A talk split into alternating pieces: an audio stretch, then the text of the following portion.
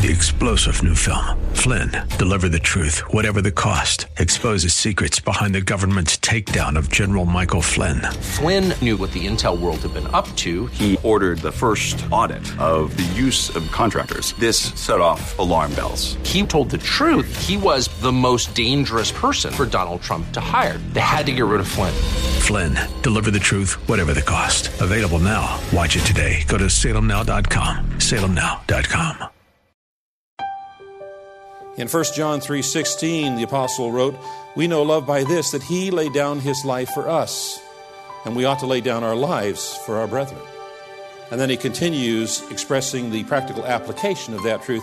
He writes, "Whoever has the world's goods and sees his brother in need and closes his heart against him, how does the love of God abide in him?"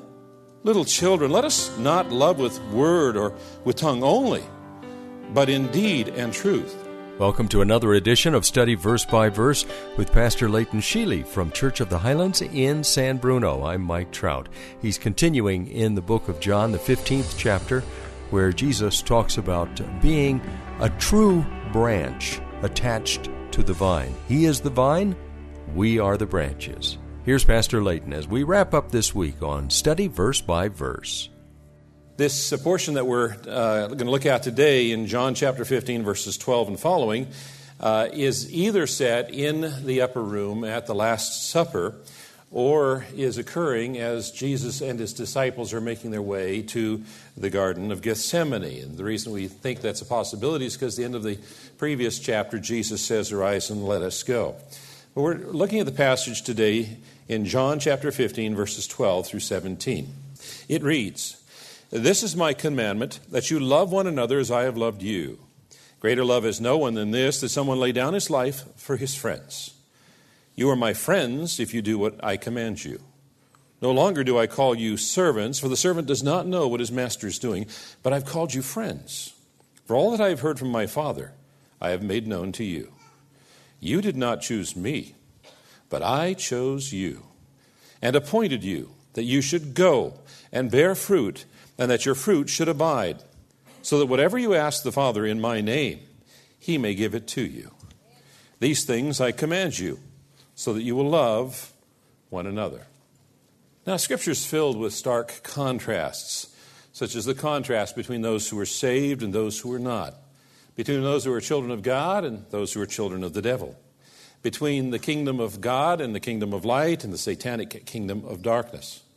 And here in this passage, Jesus introduces another aspect of this contrast, and that is between those who are his friends and those who are friends of the world. James wrote in 4 4 Friendship with the world is hostility towards God. Therefore, whoever wishes to be a friend of the world makes himself an enemy of God. Now, the Bible calls those who know and love Christ Jesus by many names and titles. They call us believers and children of God uh, heirs of God, joint heirs with Jesus, uh, holy nation, uh, so many names. But the, the title friend uh, captures a unique aspect of the relationship between the Lord and a believer. And in this brief passage, we find four characteristics of Jesus' friends. First, they are those who love each other. Secondly, they obey Jesus. Third, they know divine truth. And fourth, They've been especially chosen by the Lord Himself. And so, if you're taking notes this morning, I'll be highlighting those four characteristics. So we're going to start with the first one, which is friends of Jesus love each other. That's found in verse 12. Now, this is my commandment that you love one another as I have loved you. This is the second time in this teaching discourse that Jesus provides, that's recorded for us between chapters 13 and 17, where Jesus gives the command that we are to love one another. The Apostle Paul reflects this in Romans when he writes, Owe nothing to anyone except your obligation to love one another. If you love your neighbor, you will fulfill the righteous requirements of God's law. For the commandments say, You must not commit adultery, you must not murder, you must not steal, you must not covet. These and other such commandments are summed up in this one commandment love your neighbor as yourself. Love does no wrong to others and so fulfills the requirements of God's law. So, if we love in the sense that Jesus uses the term here, we don't need any other rules. We fulfill God's law. And love for a fellow believer is repeatedly emphasized in another of the Apostle John's writings. He's, he not only gave us the Gospel of John, he also gave us the epistles, 1st, 2nd, and 3rd John, and he also gave us the book of Revelation as well. But we find these verses in his first epistle, 1st John. It reads If anyone claims I am living in the light but hates a fellow believer, that person is still living in darkness. Anyone who loves a fellow believer is living in the light and does not cause others to stumble. But anyone who hates a fellow believer is still living and walking in darkness. That's chapter 2, verse 9. Chapter 3, verse 10. So now we can tell who are the children of God and who are the children of the devil. Anyone who does not live righteously and does not love other believers does not belong to God. Then, verse 14 if we love our brothers and sisters who are believers, it proves that we have passed from death to life. But a person who has no love is still dead. Anyone who hates another brother or sister is really a murderer at heart. And you know that murderers don't have eternal life within them. Then 1 John 4 7 and 8. Dear friends, let us continue to love one another, for love comes from God. Anyone who loves is a child of God and knows God. But anyone who does not love does not know God, for God is love. And then in verse 20, if someone says, I love God, but hates a fellow believer, that person is a liar. For if we don't love people we can see, how can we love God whom we cannot see? And He has given us this command those who love God must also love their fellow believers. And then 1 John 5 1 anyone who believes that Christ, that Jesus is the Christ, has become a child of God. And everyone who loves the Father loves his children too. And he called us not only to love one another, but he set a standard. He says, just as I have loved you. That is an absolutely tall order. That is the highest form of love because that love is limitless and perfect, and we are incapable of providing such a love for one another.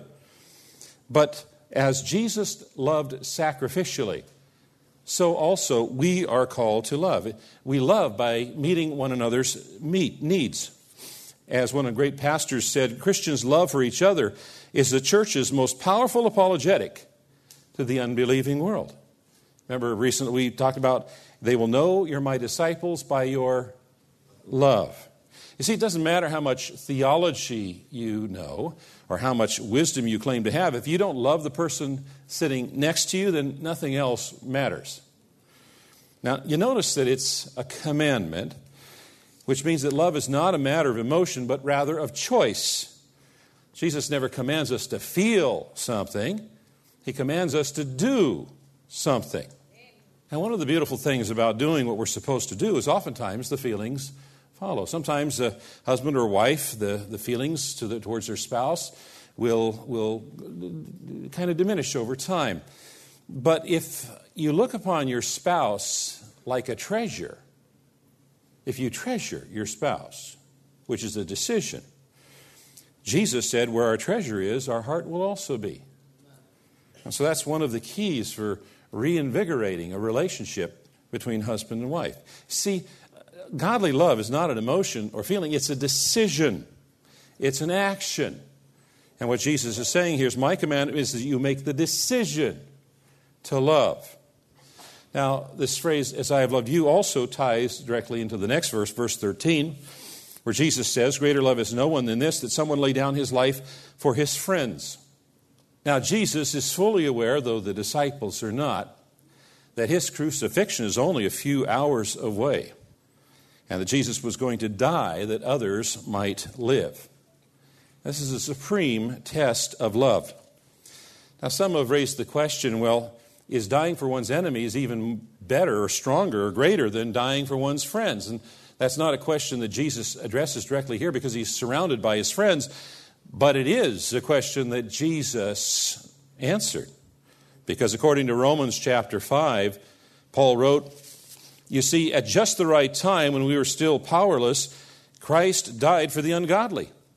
Now, very rarely will anyone die for a righteous man, though for a good man, someone might possibly dare to die. But God demonstrates his own love for us in this that while we were still sinners, Christ died for us.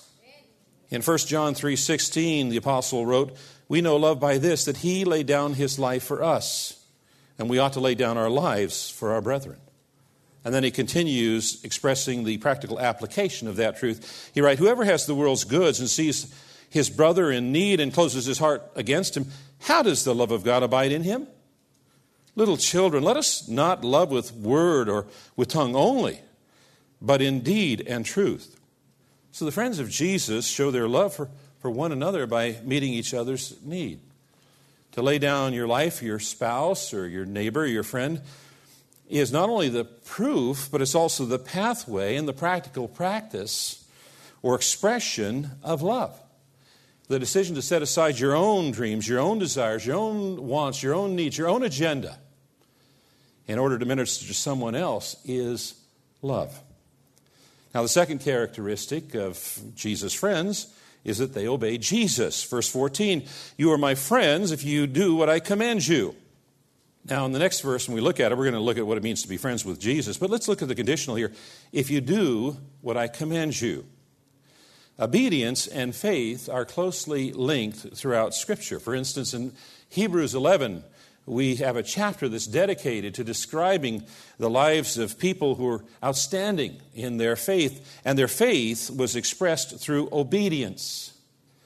Peter wrote that believers were chosen to obey Jesus Christ in 1 Peter chapter 1. Previous in our study of the Gospel of John in chapter 3, in verse 36, we read, He who believes in the Son has eternal life. But he who does not obey the Son will not see life, but the wrath of God abides on him. And so there's a connection between obedience and faith. In fact, W.E. Vine points out that the word pitheo, to obey, and pisteuo, to trust, are closely related etymologically. And the difference in meaning is that the former implies that obedience is produced by the latter, which is faith and trust and belief. So when a man or a woman obeys God, he gives the only possible evidence that in his heart he believes God. Now, we need to be reminded that obedience does not produce salvation, that salvation is solely based on grace through faith and not the result of works so that no one can boast. Ephesians chapter 2. If that idea or that concept is new to you, we'd like to answer any questions you might have. Please give us a call at Church of the Highlands in San Bruno. Our phone number is area code 650-873-4095 or go to our website at highlands.us and all of our contact information can be found right there. I'm Mike Trout. This is an outreach of Church of the Highlands and is supported in part by the congregation and listeners like you. You can give safely when you go to that website. Also, you'll find details on the service times if you're looking for a church home and would like to visit us this Sunday. Directions to the campus are on the website, and those service times, as I mentioned, are listed there. We begin on Saturday night, go through Sunday morning, and then have a service on Sunday evening as well. Have a great weekend and come back on Monday at this same time when we'll open the Word of God once again and study verse by verse. Three star general Michael J. Flynn, head of the Pentagon Intelligence Agency, knew all the government's dirty secrets. He was one of the most respected generals in the military. Flynn knew what the intel world had been up to, he understood its funding. He ordered the first audit of the use of contractors. This set off alarm bells. The explosive new documentary, Flynn, Deliver the Truth, Whatever the Cost, uncovers the facts behind this scandal. Flynn told the truth. He was the most dangerous person for Donald Trump to hire. I find out the worst enemy that I'm going to face in my life is right here in America. They took my assessment and they wanted me to change it. And I was like, I'm not changing it. They had to get rid of Flynn with in depth interviews, archival footage, and never before seen personal records of the man behind the headlines. I just felt like I was drowning. Flynn, deliver the truth, whatever the cost. Available now. Watch it today. Go to salemnow.com. Salemnow.com.